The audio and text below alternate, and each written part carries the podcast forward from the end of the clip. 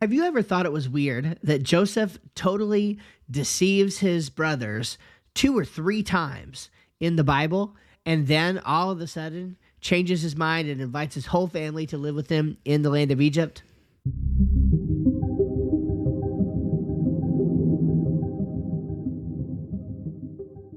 Well, in this episode, we're going to be discussing exactly that. And though it's a story you've heard over and over again, I promise you, there's a lot of strange and weird and really cool stuff going on behind the text. So, welcome to another episode of My Strange Bible. Steve Schramm here, my brother Alex. What's up, man? Hey, Steve. I'm uh, I'm excited for this episode. I'm always excited to dig into a little bit of uh, family deception. Uh, it always makes for a good Thanksgiving. It always makes for a good Bible story. It's always great, right? It's like politics, family deception, you know, lies, and it's good. You know, it's uh, they're all there. Mm-hmm. Yeah, yeah, definitely one of those things where. Uh, this is exactly why I wanted to do this podcast. I know mm. we're we're kind of like do, taking a second for some preliminary here, but um, this is why I wanted to do this podcast because this is a story we've all heard it so many times. There's probably people listening right now thinking there's no way that there's like something new to learn here or like whatever but there is. And just the question of, of, of looking at it and saying oh it's you know it's actually kind of weird how joseph treated his brothers in this scenario. Mm-hmm. it's actually a little weird. And just stopping long enough to notice that invites a study of what's actually going on in the text and so much of what's happening. And it's like there's actually some really cool stuff here. So i'm excited to dive into this yeah, just asking that one question. Um, I was just talking to Steve beforehand. I mean, how many times have we read through this Joseph story? And yet, when I went to this to just do some studying up for this episode, just the simple question of, okay, why is Joseph deceiving his brothers? Just brought to light so much stuff in the story. And yeah, um, it really excited to to get into it. Absolutely. So, um, I, think maybe first of all, just to to kind of uh, familiarize ourselves just in case we should probably talk about what's happening in this story a little bit right? Yeah that, that's a good idea. Okay. So the, the long and short of it is of course we know we all know the story of how joseph was sold into slavery by his brothers. Essentially joseph dreams some dreams that sort of suggest that he's going to be ruling over his family one day and his brothers really don't like that they really don't like that his father treats him so specially. And part of the reason why, or most of the reason why, his father treats him so specially is because he is one of two sons from the love of his life, Rachel. We know from earlier in the biblical account that he really doesn't love Leah. Um, he really loves Rachel. He's wanted Rachel from the very beginning. And so, in a very real sense, Jacob thinks of um, uh, Joseph and Benjamin, Joseph's brother, as his real family, right? As his as his real sons. And of course he accepts his others as well, but like those are the ones that he really has a special place in his heart for. And so uh, we know the story. He gets thrown into you know that that pit, and then they get him out and they sell him to um, the slave traders going to Egypt um, instead of uh, killing him. But then they tell his father that they found his coat and it's been destroyed. And so then time passes and Joseph rises the ranks to become basically vice pharaoh, right? Second in command of Egypt. Yep. All the while, his brothers are, um, you know, just going about their business with their family, and Jacob uh, mourning his loss.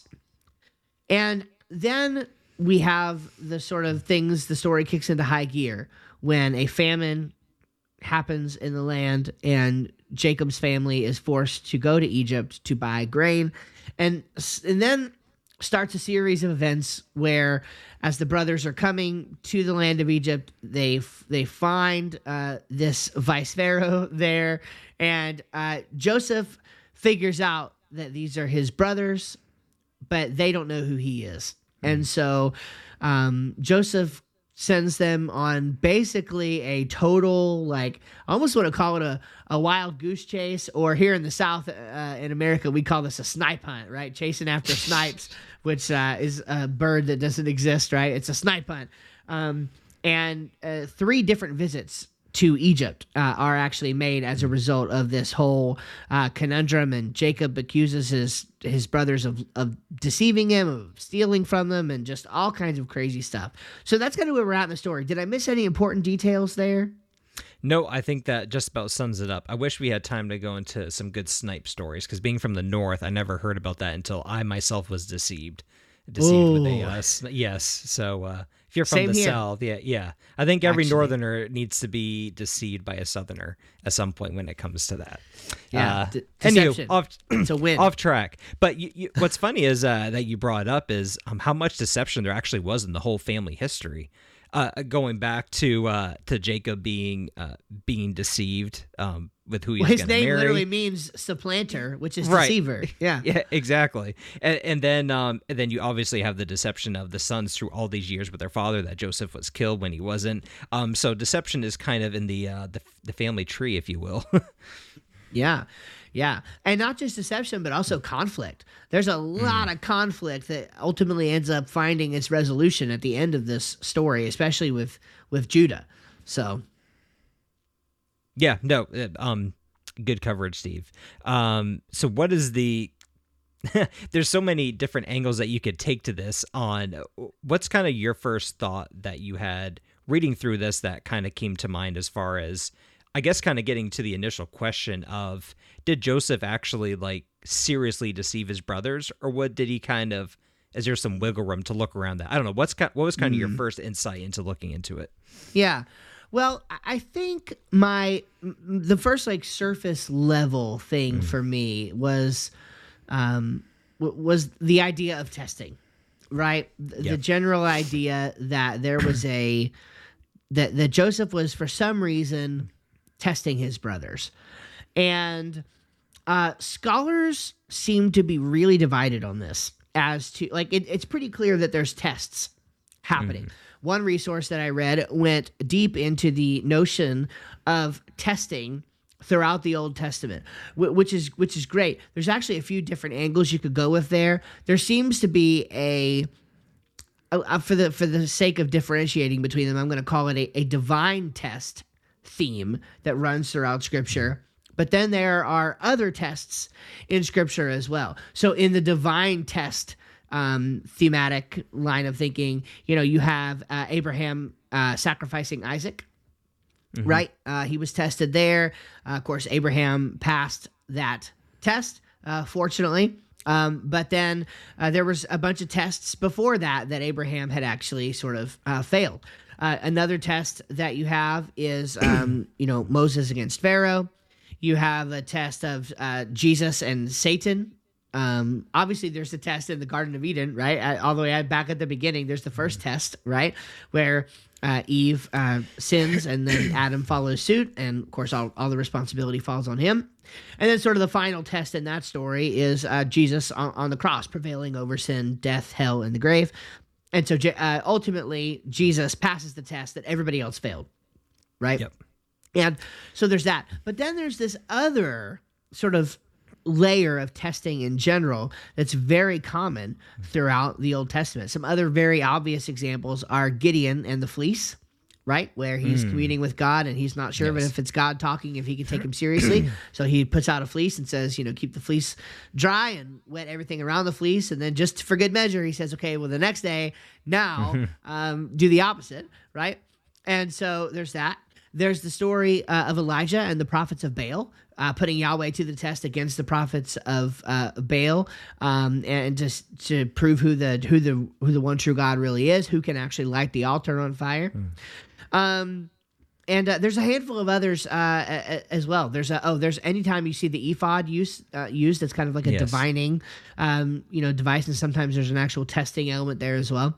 So, so I, in that sense, I wasn't surprised to see. Okay, well, he, yeah, this is sort of another one of those testing motifs going on uh, in the Old Testament, where where a a a person or a group of people are being asked to sort of prove themselves as worthy uh, in order to sort of move into the next uh, phase. And of course, in this case, you know, it's tempting to think of this as sort of an isolated incident, but there's actually story here. There's context here because if it wasn't for Judah passing the test, which I know um, we're getting ahead of ourselves a little bit, but if it wasn't for Judah specifically passing the test that Joseph presented to the brothers, the uh, his brothers would never have moved to Egypt, and then there would have never been an Exodus. And Okay. then, like we we know that, like literally, the whole rest of the biblical storyline is about the Exodus, really, in, in a mm-hmm. certain sense.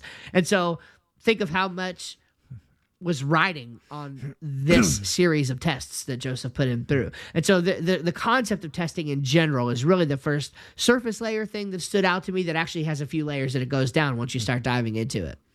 Yeah, the first thing that stood out to me is thinking as well of all the other testing stories that we read through Scripture. Te- testing is definitely a huge theme in the Bible, which you and I have discussed before. The, the Bible is all about themes and thematic elements. Oh, yeah. Um, and uh, one thing, and I don't know if this holds any weight, but just one of the things that I kind of um, thought about is that it it seems that um, testing i in this sense um, and all the examples that you discuss seems um, appropriate, I guess you could say. Um, I guess you could use that language when in a position of authority and with the right intentions.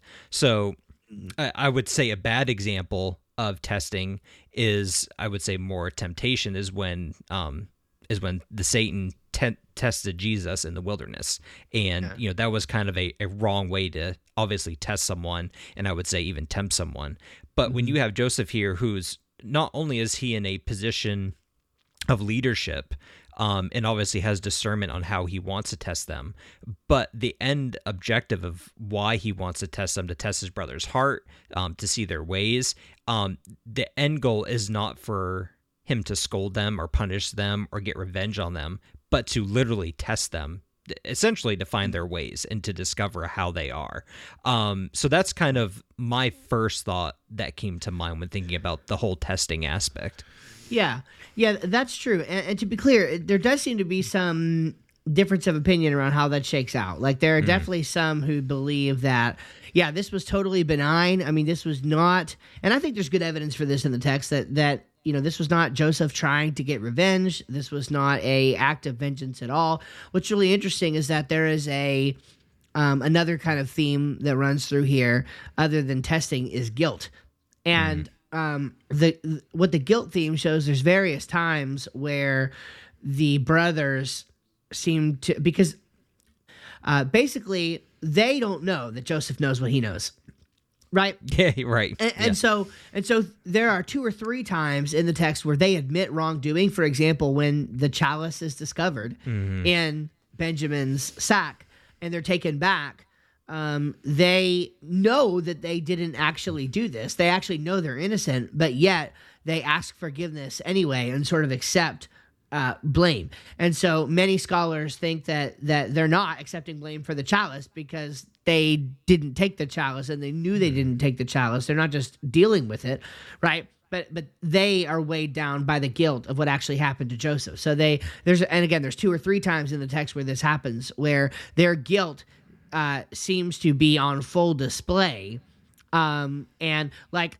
the first uh, i think it was the second time when they were being sent back and they discovered the silver in their sacks that had been returned to them. So basically um, joseph sends them back and says you know they keep he keeps simeon in the jail sends them back and, and he says um, you know go take your family the grain and then come back and bring your brother Benjamin with you or bring your other brother with you, your younger brother. And they get on down the road, they discover that the silver that they used to buy the grain had been returned in their sacks um, to them. And they were upset. They were afraid. And they basically said, Why? Why has God done this to us? Basically, Yeah. why did God do this to us? And so there's all these indications in the text that they are actually living with guilt. And, and so there is a question among scholars and among me, frankly, you know, uh, did did Joseph do what he did knowing that he would be able to get some kind of vengeance for it? Was he being vengeful in his attitude and in, in the way that he was treating them um, out of spite? Or was he just testing them in a sort of benign way, like you were you were saying, um, in order to prove some kind of point? um, and then God was handling the vengeance on his end. So for for me, I actually kind of land somewhere in the middle on this because here's the thing: it's not as though Joseph was um, omniscient. Like we tend to think of Correct. these characters in the story as though they know more than they actually do. Now, when Joseph forgave his brothers, he did apparently have the foresight or at least the the trust in God to be able to say, look, you didn't you didn't sell me into slavery. You didn't send me to Egypt. Basically, God did, but He did it to save people, right? Like he like he this was all provident. It all worked out. Um, what you meant for evil, God meant for good. Well, that much is true, but it's other than the promises of Abraham, whatever that was, which is you know somewhat vague in a sense.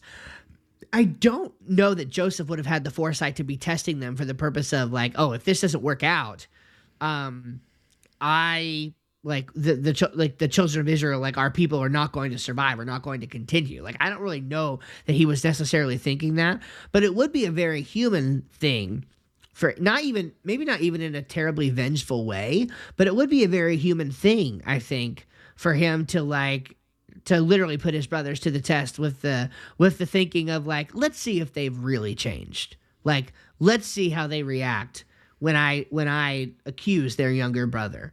Like, Yep. let's see what happens when I give the younger brother at the table when when I invite them all to eat. I'm going to give their youngest brother five times the portion, which in E- Egyptian thinking, the number five was like a huge thing, and like uh, special honored guests would get more food than other people, right? So. I'm going to give the younger brother five times the amount of food as the mm-hmm. rest of them, and see how they respond and how they react to that, and if they if if their jealousy pops up again. So there's all these little like mini tests even inside of the big test, Yes. and I, I'm not going to rid. I am not going to deny Joseph his humanity here, right? I think there's a mm-hmm. very human element to what was going on in his in his mind of thinking like, yeah, I wonder if they're really worthy of my grace, you know, or should I, you know, uh, like I have some authority here, so how am I going to handle this? So I think it's somewhere in the middle. I don't think he was being totally vengeful at the same time. I don't think he was like omniscient and like, you know, just kind of playing with his brothers and letting God handle the details in the back end. I think he had some sway and he was using it. the uh, one really important aspect, like what you said, is it, yeah, you see that the plan unfold, and as we read it and as how things happen, it makes it seem like Joseph is just a mastermind, knowing that how all these things would come out. Where in fact he really didn't. The brothers could have returned home with all the silver, with all the grain, gone home and lied to their father again and said, "Yeah, like Simeon, he he died here, or, or or whatever, he, Yeah. he left or whatever." Um, and then that, and then the whole rest of the chapters would have changed, of course. So this story could have gone a long ways, and so you're absolutely right. There's the human element as well, where Joseph um didn't know what was going to happen. And so probably he had a general setup of how he wanted to test things, and then he just kind of played the rest by kind of by ear, you know. And as opportunities arose, he he took them. Yeah, so let me say a couple things on that. So first of all, with Simeon, I thought this was so interesting. Joseph, uh, Jacob really drug his feet before sending his kids Yes. back. Yeah, Like, he did. like part of me thinks that he was gonna legit leave Simeon. Like he really thought that Simeon was a goner, Mm-hmm. And he only sent them back when they fully ran out of the grain Yep. that they had been given. I'm sitting here thinking like, if I'm Simeon in that jail, I'm thinking, what the heck? Well, and it doesn't give us a time frame of whether this was. I assume it was more than a couple weeks. Could have been a couple months. It- I I don't know the time frame, but it was more than like a day or two to run out of all the grain. To think, you know, and Well, the especially travel the, time, the yeah. traveling and everything. Um, so who knows how long Simeon was? So yeah, we have the absolute you know facts of the situation, but there's just a lot of specific details that are left out. Yeah. Yeah. Um, another uh th- this will kind of conclude my my thoughts on like the some of the different themes that are in here but um so one of them we talked about testing uh, we talked about guilt um another one is uh compassion right so compassion there's actually uh, a, a theme that kind of runs through here and it sort of culminates um, of course, in the final act. But one of the things I thought was interesting, Walter Brueggemann commented on this, and I'm going to read this to you. Um, but he commented on this um, on the greeting of Benjamin. Okay, uh, from Joseph, and so he calls this the welcome of Joseph. Uh, so he says, um, it- which is it says it's God be gracious, which is the Hebrew word Hanan, uh, Hanan. God be gracious to you, my son. Okay, and this is in um, Genesis 43 29. Quote, these lines are not taken at random. The father wishes God's mercy, Rahamim. The brother wishes that God would be gracious, Hanan. The two um, the two lines together frame the movement of Benjamin from one generation to the next. I love this. It's worth noting that the two blessings together, Raham and Hanan, compromise or excuse me comprise a fundamental formula as israel speaks of yahweh and his purposes. And he lists out a bunch of verses um, exodus 34 6 nehemiah 9 17 and 31 uh, psalm 86 15 uh, 103 8 111 4 um, um, 1, 1 excuse me 112 4 145 8 joel 2 13 and Jonah 4 2. Together, these two speeches bestow upon Benjamin the most profound blessing Israel has the power has in its power to give. Together, they anticipate for Benjamin a new history. End quote. And so it's again like I, you would just never know that, but it's a simple greeting. God be gracious to you, my son. Right? You're mm-hmm. thinking, oh, okay, well that's just a kind of a nice thing to say. It's not just that. It's all in those verses that you have.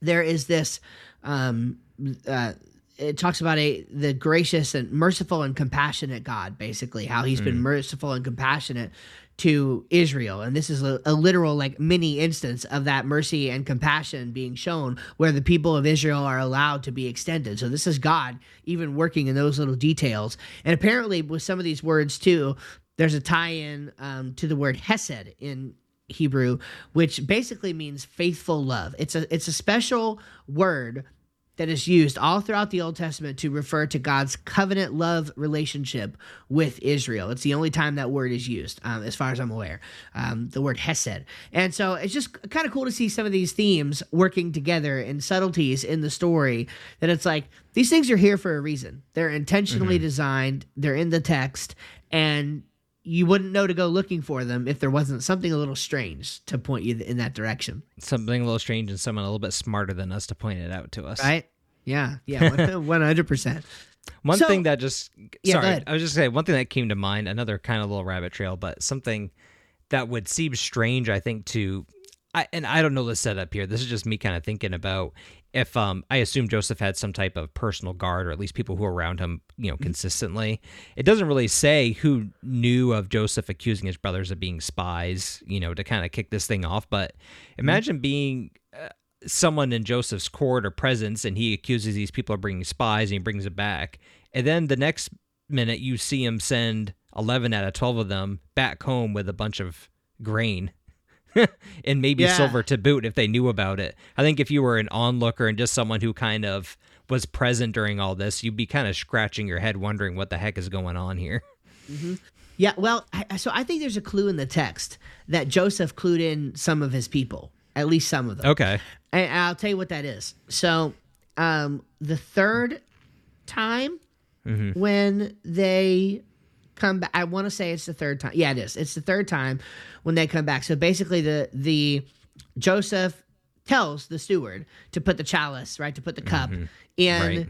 his um um yeah in in benjamin's sack right and so then the steward goes after them and mm-hmm. says hey you know we're kind of missing this important divination device here and you know it's like oh and he cuts right. open the sacks and and boom right there it is and so they literally like they tear their clothes. All the brothers are like, yeah, I love I that part. No, no, like, like, like. There's a there's actually an interesting um um sort of quote that I want to read about that here in a minute as well. Mm-hmm. But yeah, so right, so you have this scenario that where they're going back, and and so the steward kind of brings them brings them back. And the brothers are freaking out, especially like Judah. Judah is like totally freaking out. And basically, the steward says, Calm down. It's okay. Mm. Like, like um um I forget the I forget the exact words he used. I, I kind of want to find that.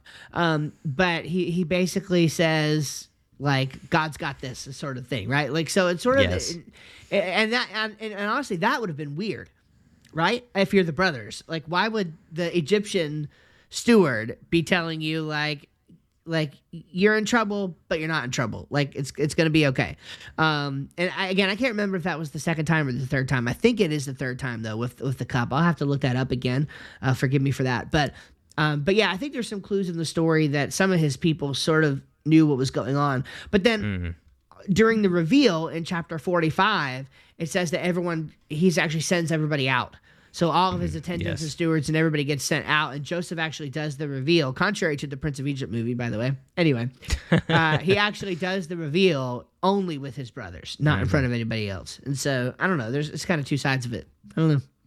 Interesting. I, so I guess I shouldn't rely on the Prince of Egypt to uh, be an accurate depiction. You of- certainly should not. It turns out, yeah, no, Okay. you cer- good story, good movie, but yeah, Yes. obviously some of the details are a little wrong. a bit a bit cartoonish.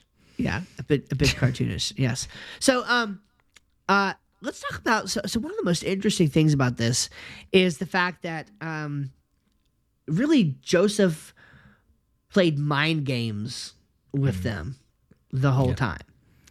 Uh, this whole thing was like a cleverly devised. Like it's almost hard to tell if it was all intentional or if it was really by the seat of his pants? Because you kind of you kind of have like a story like a perfect story here right? The brothers come the first time right? He imprisons the uh, simeon sends them back. They come the second time uh, well and of course the the the um um the silver is found in their sacks. Like he sends them back with the silver which is kind of weird. That itself is a mind game okay so so mm-hmm. let's just even stop there right? So he sends the brothers back. First of all he keeps them there for three days. He imprisons them for three days. His first suggestion is to just send one of them back to bring the other brother. And that that doesn't fly. So then they make a deal where he's going to keep simeon. He sends the others back and says hey you better come back with benjamin next time. Right? And so, but he, he plays a mind game because he sending them back, but he's got one of them in prison, and then they they find the silver in the sack, and God, you know, and, and they're upset. They're like, "Why did God do this to us?" Like, mm. like, and he even goes back to the to the dad. You know, they go, they return back to Egypt, eh, or excuse me, they return back to, to the land of Canaan with Jacob, and Jacob's like, "Oh, great! So like, you got another one of my sons killed. Like, Poor what's going on?" Jacob. yeah. right so all these mind games but then you you kind of have like this this story element kind of thing going on where like you have these these these three different visits. The first visit um where they went in the first place. The second visit where the silver um um where uh um where uh, benjamin is brought back. And then when they're getting ready to leave um, you have the third visit because they come back where the cup thing happens, right? And so you have Yeah. this it's like grades right? And like it gets worse every time. And all throughout that like he is really he's really messing with them like so on on the the first time that they're there he's really mean to Yeah, them. he is. like he's legit time. mean right? Like super mean. Um, pretty clear. But then the second time, oh, it's no big deal, right? And they like invite, like they invite him.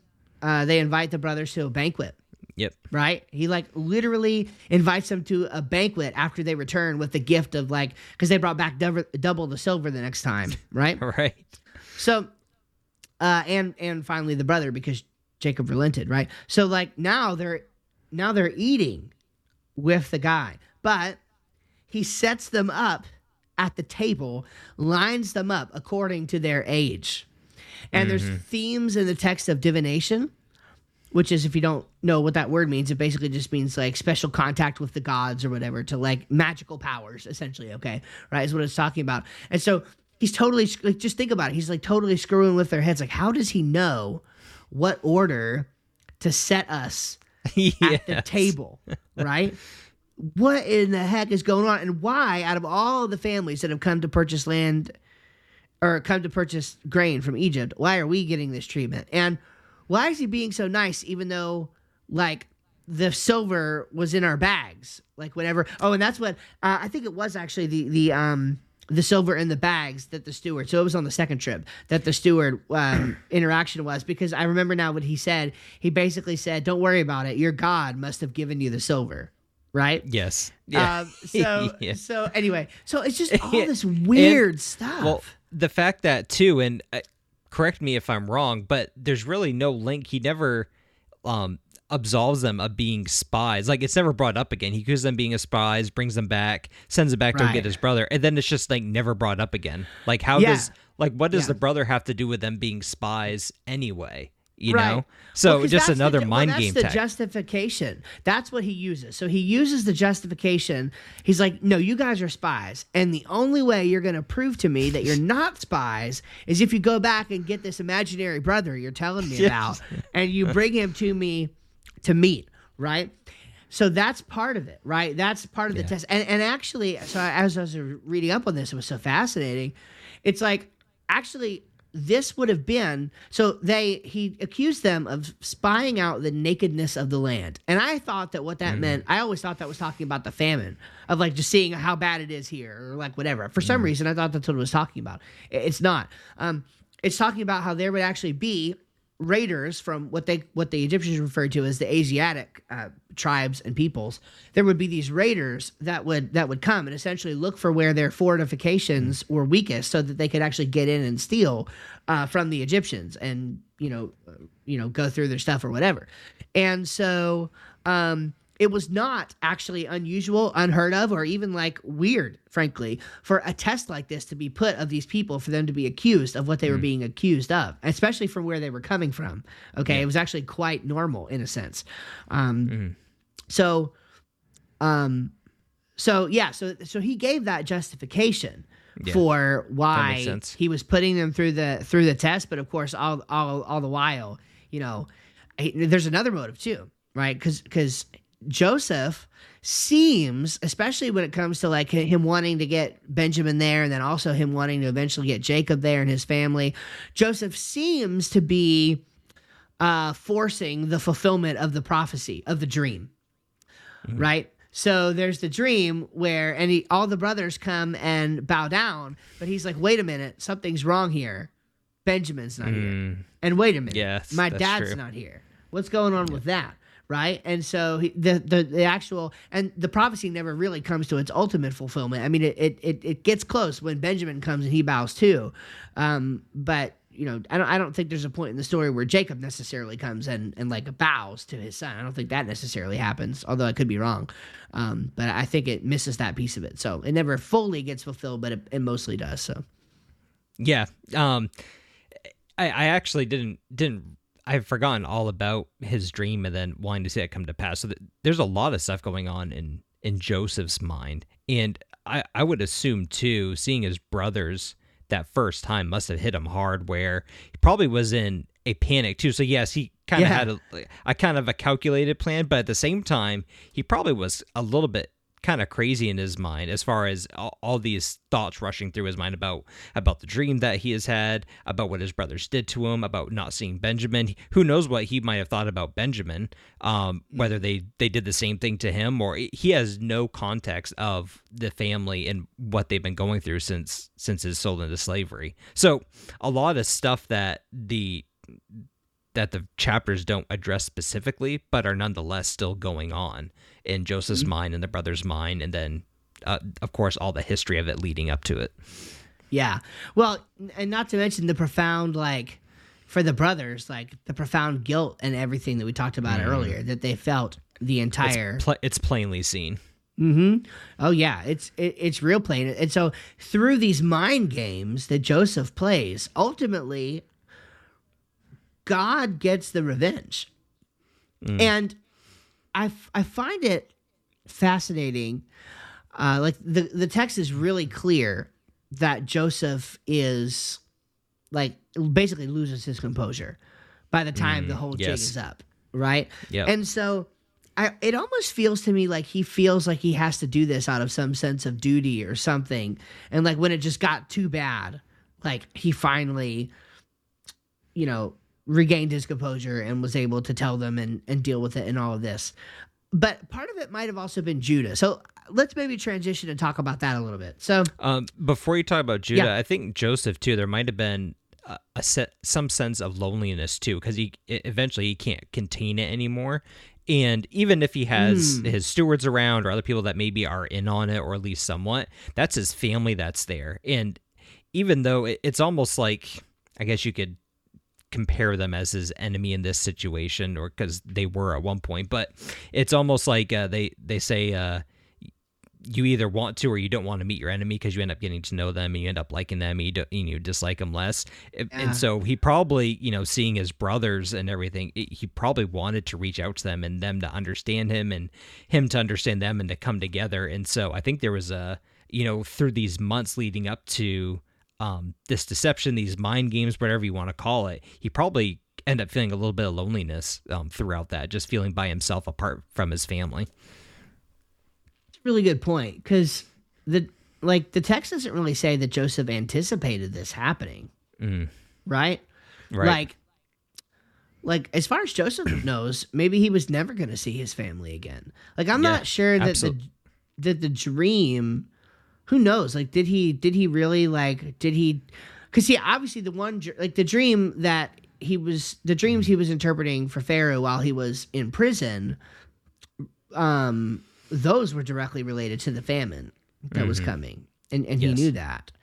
But like, would he have made the direct connection between the dreams that he had with his family before they sold him into slavery and his redemption of the people and leading them through the famine?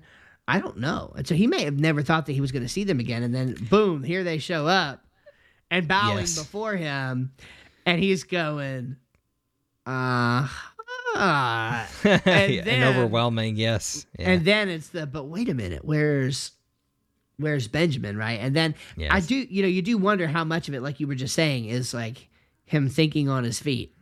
Okay, we need, I need, I, I need something's wrong. I need to find out why yes. Benjamin's not here. And then, oh, I know. I'll accuse them of being these raiders or spies. Right. Um, really but yeah, you're right. Um, let's go over to Judah, which um, we discussed a little bit beforehand. I just never really thought about the Judah kind of story arc before, and it's become I think one of my favorite parts of this story. So why don't you go ahead and um, you can go ahead and take it from your notes there. Okay. Yeah. So I'm going to frame this as a, because I always love whenever you have themes in scripture that like um, there's patterns in scripture like chiastic patterns, hmm. and um, there's all kinds of other technical terminology for this. But um, uh, basically, you have like a mirror thing going on between Genesis 42 through uh, 45, and then uh, specifically Genesis 37. I mean, you, you could say Genesis 37 through 39, but specifically Genesis 37. Um, and there's these three things that stand out. So one of them is is Judah's reversal. And so you you have this you have this weird thing where so in Genesis 37 Judah is the one who devises the whole plan to sell his brother into mm-hmm. slavery. It's actually Reuben who or excuse me to to um uh, he devises the whole plan to like put Joseph into the pit and essentially leave him for dead. And it's Reuben who comes in and says, we can't do this. Let's look. There's a there's a caravan of slave traders or whatever. Like let's go sell him into the uh, let's go sell him to to these slaves or to these people. So that wasn't it know, the other way around? I thought it was Judah that suggested. I don't think so. You, you can okay. No, you're good. I'm, Keep going then. Keep going. I might then. be wrong. I might be wrong, but I don't. I don't think I am because um, so, there's some people in the story, uh, or some people who suggested that if he had kept, um, um, Reuben, like that's the reason why he didn't keep uh, Reuben instead of Simeon, is because Reuben was the one who suggested that he um, not be killed, and so Here, maybe they would have yeah. got suspicious if he had so, kept Reuben. Reuben's the one that suggested they don't kill him, throw him right. into a pit, and then right. it was Judah who suggested to sell him.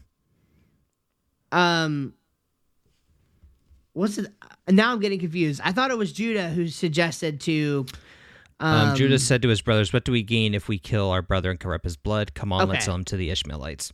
So okay, Reuben, okay. Want, Reuben said, "Don't kill him, put him in the pits," and Judah said, "Hey, let's just sell him into slavery." Okay, I I gotcha, I gotcha. We got okay. that straight now. Okay, and it was all of their idea, right? To uh, essentially um, to to kill him, to take him out, right? Yeah. They all kind of got together and talked about yeah. that. Okay, all right, cool.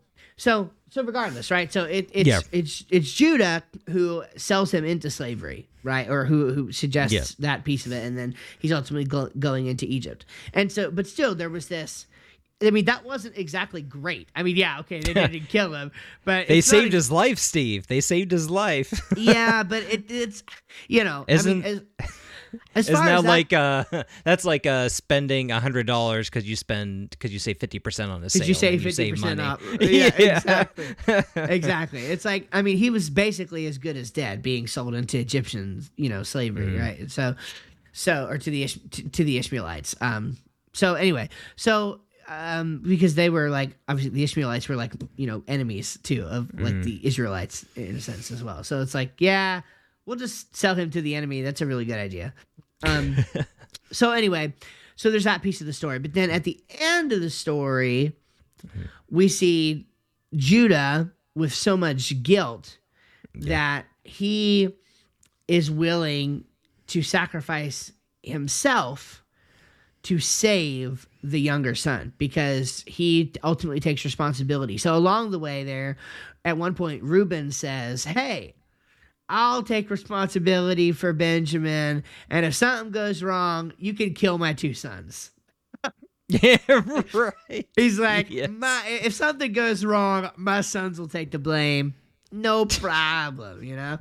and um, and and so there's a lot of commentators who are like, yeah, that's weak, right? That was a weak, Mm-hmm. Yeah. just that was like a non-offer, right, from Yes. from Reuben.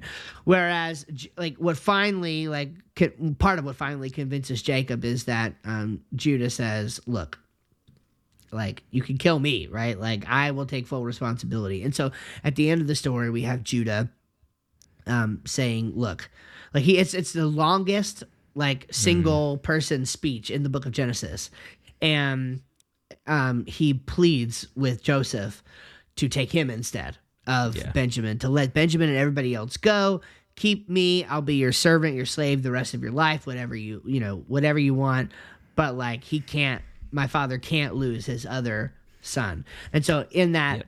in that in that sacrifice that's sort of the moment where joseph goes oh this is totally turned around like they've Kinda they broke 'em. they got it yeah it kind of broke him so it's um pretty cool that and even though the brothers obviously kind of knew that they were either being set up or whatever reason um it, they could have all judah included could have easily said well it was in benjamin's sack so obviously you need to like keep benjamin yeah, Sure. yeah it would have been such an easier way rather than actually going out and purposely you know going to kill joseph or then selling him to slavery they could have just easily passively said well it was in his sack what are we going to do about it um, that would have been easier i think but um, yeah um, judah steps up and kind of i guess you can just say kind of becomes a man and and Yeah. I think the years of guilt too on him. I'm thinking about Joseph, and then probably had flashes of his father. You know, the brothers having to go back and tell his father that tell their father that they lost Benjamin too.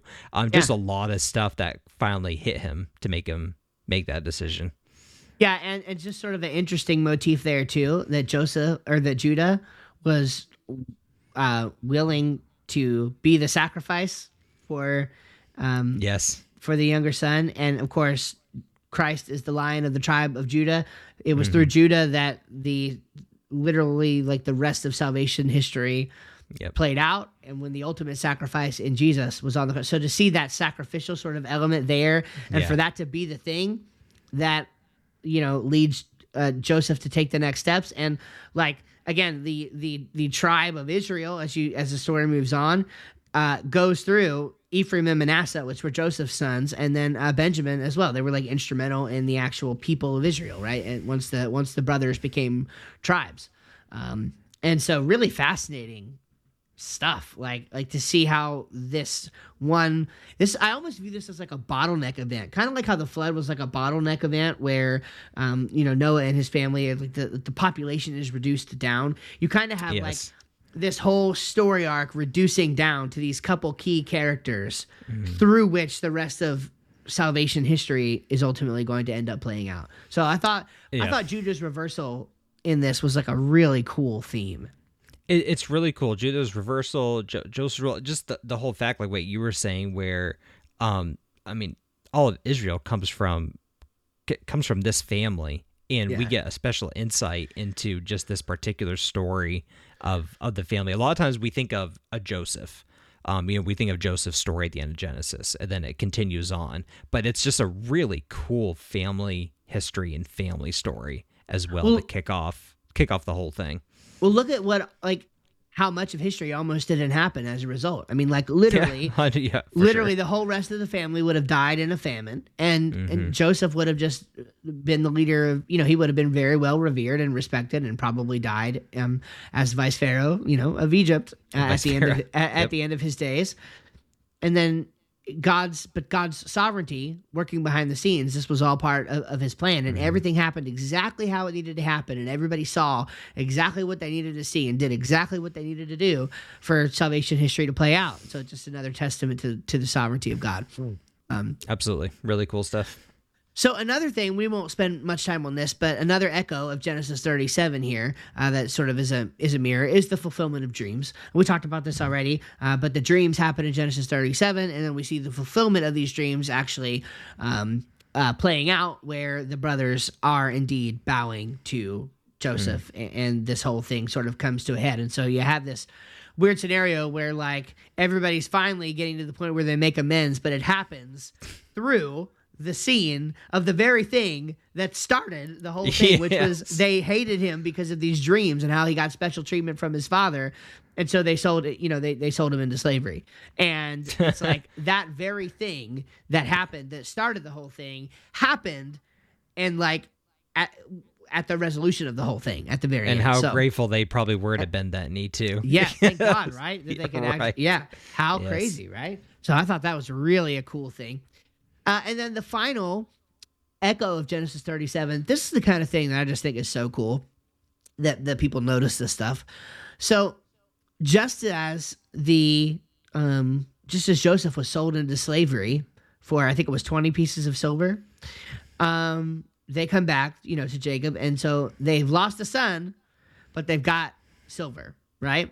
Well, in this in the story when Joseph's uh, brothers first make the trip back from Egypt to Canaan to Jacob, they come back with silver because they didn't the Egyptians didn't take the silver from the grain, right? They mm. they put the silver back in. So they come back with silver and and a lost son. They're missing a son, Simeon, who has mm. been who has been jailed. And that Jacob even reacts with, and now I've lost another son, basically, is what he says.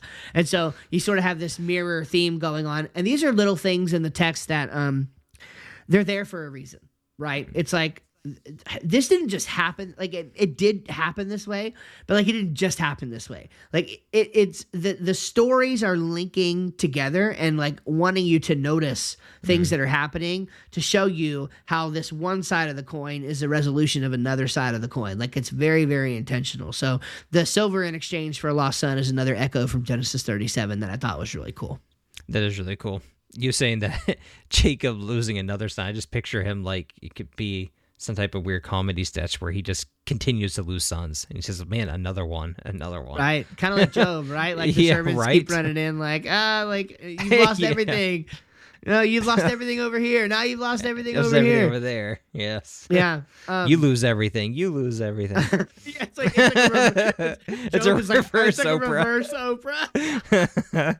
Wow, I've never thought of Job as That's a reverse. Great. A reverse Oprah. That's what it is. Yes. All right. That is crazy. that was funny. That's that's crazy. That's crazy. All right. So, um, uh, are we hitting any of your notes? or Are we only going through mine? I feel like we haven't talked about your notes at all. Are we? Uh, are no. We, no, I, have been able to insert all of my uh, all of my thoughts and, uh, oh, cool. and notes that come through. Yeah, so we've been able to nail them all. All right, cool, cool. So there's a few more things I want to go through then. Yep. Before sure. we wrap this up, because I'm, I mean, I plumbed the depths of this thing, and I'm like, this mm-hmm. is just so cool. So um, the guilt aspect is another thing I wanted to touch on. So we, we touched on it a little bit before, but I did want to make this point. So like, who's the real loser in the story? Is it Joseph or is it his brothers? Right? Because you think it's Joseph. Over, you know, like like when you think of the story of Joseph, like, yeah, he obviously becomes vice pharaoh or whatever, but like, you typically think about where he's being sold into slavery and like he goes through all this, he gets thrown in prison. You know, he goes through that test with Potiphar's wife and it's really bad. And so you think of Joseph as the one who's like suffering in the story. I've never thought of Joseph's brothers as necessarily suffering in the story. Like, obviously, they went through this mm. testing, but really the guilt aspect of it is interesting because I think the text, like we talked about earlier, clearly shows that they were consumed with guilt. It's like every everything that they did Yes. to turn around when they turned around in the story, they thought it was direct punishment from God, not for what mm-hmm. they were being accused of, but for what they did to Joseph, however many years ago they had done that. Yeah, it's it's a very even though it's it's funny. Obviously, the guilt is a theme in it, but it never directly points out that there's no um dialogue about the guilt that they felt in their heart. You know, it's like specifically as like a teaching moment. It's almost just there, and you kind of have to observe it. But what a great story to show just how guilt can hang with you and hang with you and stick with you and stick with you until you really do get to the point where anything bad that happens to you, you just kind of think, well, I deserve that. Or it, it, it just lingers over your head. So, yeah, I, I agree with you. I think guilt is a um, very strong theme in this story. Um, a very Yeah. a, a warning sign, if you will. Yeah, yeah, one hundred percent, one hundred percent. Um, yeah, the guilt, like we talked about the, the guilt, the compassion. I mean, we're we're getting a little repetitive, but like all of these things, like that's the thing about this story and a lot of biblical stories is the themes recur over and over. Like we talked a little bit earlier about like the the the the divination stuff and like you know, he, he talks about the chalice being used for divination, and Joseph's like, "Didn't you know that I would find out about this because I can, I have these magical powers, right?" Um, you know, and there's a lot of stuff going on there. And then the seating order, like we talked about, and again, the mind games with like he like throughout the whole thing, he was very accusatory of the brothers, but like he was always sending them back with silver, or like he was, all, or, or like giving them, a, or like giving, Giving them, them, so much food. Yeah. yeah. Right. And, and, like making sure that they had enough grain the whole time. So it's like, what are you doing to me, Joseph? And it's like that's that's actually part part of everything. Um I, love this quote, kind of kind of going into the end of, of of of things here and starting to wrap up. This is a great quote from uh, I think it's Gordon Gordon uh, Wenham, and uh, he writes this: uh, Next morning, just as they were congratulating themselves being able to leave Egypt safely with Simeon, Benjamin, and food supplies, their world fell in. Benjamin, of all people, was arrested for stealing the silver hmm. cup, and they all had to return to Joseph's palace. It was the collapse. I love this line. It was the collapse of a world built on hatred, lies, and deception, and it revealed their true characters. In particular, the hard hearted Judah, who had proposed the sale of Joseph into slavery and demanded that his daughter in law be burnt in 30, uh, Genesis 37 27, 38 24, showed himself a changed man. In the longest speech in Genesis, he pleaded eloquently for Benjamin's release, touchingly describing the effects that Benjamin's non return would have on their aged father, and finally offering to take his brother's place himself. Now, at last, it was clear that the age old animosity between the sons of Leah, e.g., Judah, and the sons of Rachel, Joseph and Benjamin, was over. Even though Jacob might regard only Rachel and her sons as his real family, his other sons would have preferred Egyptian slavery to breaking their father's mm. heart. 44, 33 through 34. Man, I just thought that was really so well put of how this this concludes like a saga, like a world built It on does. hatred, lies, and deception. Even from the earliest times of Jacob and his brother Esau, like th- their whole world was nothing but deception in their family, like we were saying. And this Yeah. whole thing comes to a head in this story. And then the one thing that just was m- reminded of there is how Jacob probably saw his sons differently, you know, depending on you know which mo- which mother they came from, and Oh, uh, totally. and obviously, just I mean, it's you know we plainly see in how he treated Joseph, just treated certain sons differently than the others, and so you just ha- Mm-hmm. you have a really dysfunctional family, like to the core. Um and Yeah. but you're right. This just kind of has a beautiful ending in the saga here that they all just come together. It's it's really quite wonderful. Well, yeah, and there's and and there's the question of like because all throughout the story also he clearly shows favoritism towards Benjamin as well. And and in the story you kind of get that you kind of get that um like the brothers are over it. Like they like you know what I mean? Like they they would rather have Egyptian slavery than see their father's heart break again, even though you know how even though he they knew how much more they loved or he loved Joseph and Benjamin because uh, they were Rachel's. You know, it's like they finally just came to terms with that and and did the selfless thing and decided that their father's happiness in this regard was was meant more than their happiness. Yep, and um, it was worth it to bring down the whole world of, of lies and, and deception. Uh, I'll read one more thing and then we can kind of wrap up. Um, it, this is from a book uh, called Joseph Understanding God's Purpose. And it's written by multiple authors, so I couldn't give an exact uh, author here. But it says, quote, ultimately, the choice, and this is, let me just, before I read this, this is like, this is like the practical, right? This Yeah. is the takeaway, right? Ultimately, the choice between vengeance and mercy is a choice between serving ourselves and serving God. Joseph knew that in taking revenge, he would be acting in his own self interest. By showing mercy, Joseph submitted his will to God's interests and the providential unfolding of his plan, living according to God's ultimate purpose. End quote. And so I guess what I would just say to sort of punctuate that is like I definitely think there was an element of Joseph working in self-interest in in the story, but he knew that the ultimate vengeance would not be his to Yeah. you know to to give. I mean, the mind games and everything, it's not like he was inspired of God to play mind games on his brothers. I don't think that. I think it was all very carefully crafted. Um clearly Joseph was very smart, right? Joseph is given credit in the story for being intelligent, and and obviously you don't work your way up to vice pharaoh um, without being intelligent, right? So he was very smart. He knew he was intentionally designed. He knew that he was throwing his brothers for a whirlwind of emotions and craziness. But ultimately, at the end of the day, that he knew that it, it was either him get vengeance on this and do his own thing and serve himself, or serve God and let God get ultimate vengeance. And that's ultimately the choice he made, and it's the choice we should make too. Good final thoughts, Steve. They're very applicable, um, for sure. I also want to bring to light as well. Just we talked about the scene a little bit, but the humor involved uh, when the brothers they're finally headed home on their last time, and they and and they're going through the sacks and they don't find the chalice, and they finally get to the last one, and the their reaction is just to just rip their clothes apart because of they're just they're so close to making it, and then they just that they get for the last time they have to go back again. I the whole thing a, is a funny done. scene. It is. Yeah. It is. It's it's it's it's, it's it's equal parts humorous and Mm-hmm. incredibly sad. I mean, you can see the whole Yeah, thing absolutely. falling down and just being like, you know, they're at that point they're like, this is it. Like this is over.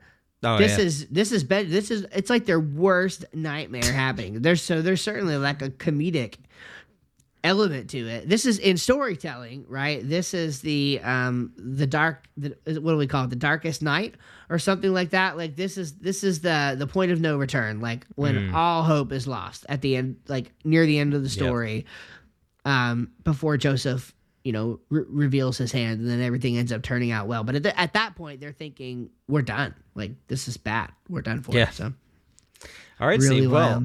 Another episode in the books. This was a great story to cover. It, it's. Oh, yeah. I, I think we kind of aimed to set out initially on some of these episodes to focus on a couple verses here and there, but we kind of took this whole whole story, and I'm actually surprised we were able to contain it within an hour or about an hour. Um, Yeah. But a lot of good stuff with this story. I'm glad we decided to. It just shed some light on some things that I just took for granted reading through it over and over and over and never really appreciating the nuances of it. Oh yeah, I mean, I'll never read the story the same mm. way again. And Absolutely. that's what I love about this. I really like just I really hope that people who listen to this podcast come away with the same thought like, "Oh man, I'll just never read that story again." You know. 100%. Um, and that that's why I think sometimes we, we need to cover things that are like not as obviously weird. Like it, this isn't an obviously weird story because we're so used to it, but like it is Yep. weird and it is strange, and it's also part of what makes the Bible so stinking awesome. So, um, 100%. hey, we need to find a comment of the week. Did, did you have one? I thought you had found one earlier that might have been a good. There's a there's a few. Let me see. There's a few doozies out there. I really like this one. I mean, are we looking for humor or a legit one? anything, and, just a comment of the week. I like the nice, one that- I like the one the political pit bull. What a great name too. Um, he commented on the did God create aliens? He said we are created in His image, so no aliens. Also, God created no other places for the supposed aliens to live. Space is fake, and so are planets. Those little dots are angels. Read the Book of Jude. The planets will be punished for changing their course. Earth is flat. So, that's there's that's that. that's a good one. That's a good one. Um, Um, Pitbull man, Pit, Pitbull man knows his stuff. Pitbull- really. he I, does. mean, he- Let I me- think we could just stop the podcast right now, and that would be good. that would be good. Uh, let me see if there's any other that come to mind. Um,